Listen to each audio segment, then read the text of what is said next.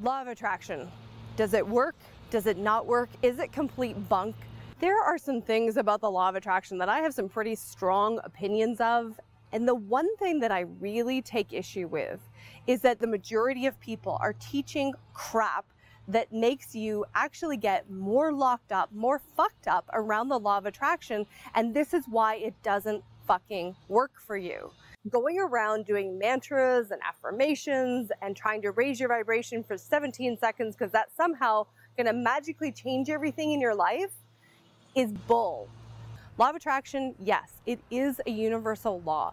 What you resonate is what you attract. The thing is, is that you have to change inside at the core that you believe that it's possible. Most people are teaching you to do specific tools and they're saying get into this energy or have these positive thoughts.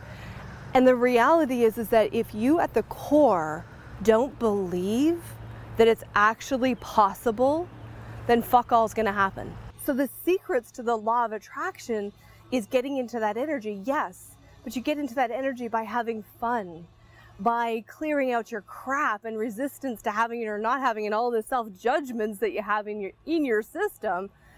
And then you ramp up that sexual energy so that you're playful and fun and just inviting yourself to receive from the abundance that's all around you. That's the key to the secret of the law of attraction, not all of these special affirmations and bullshit.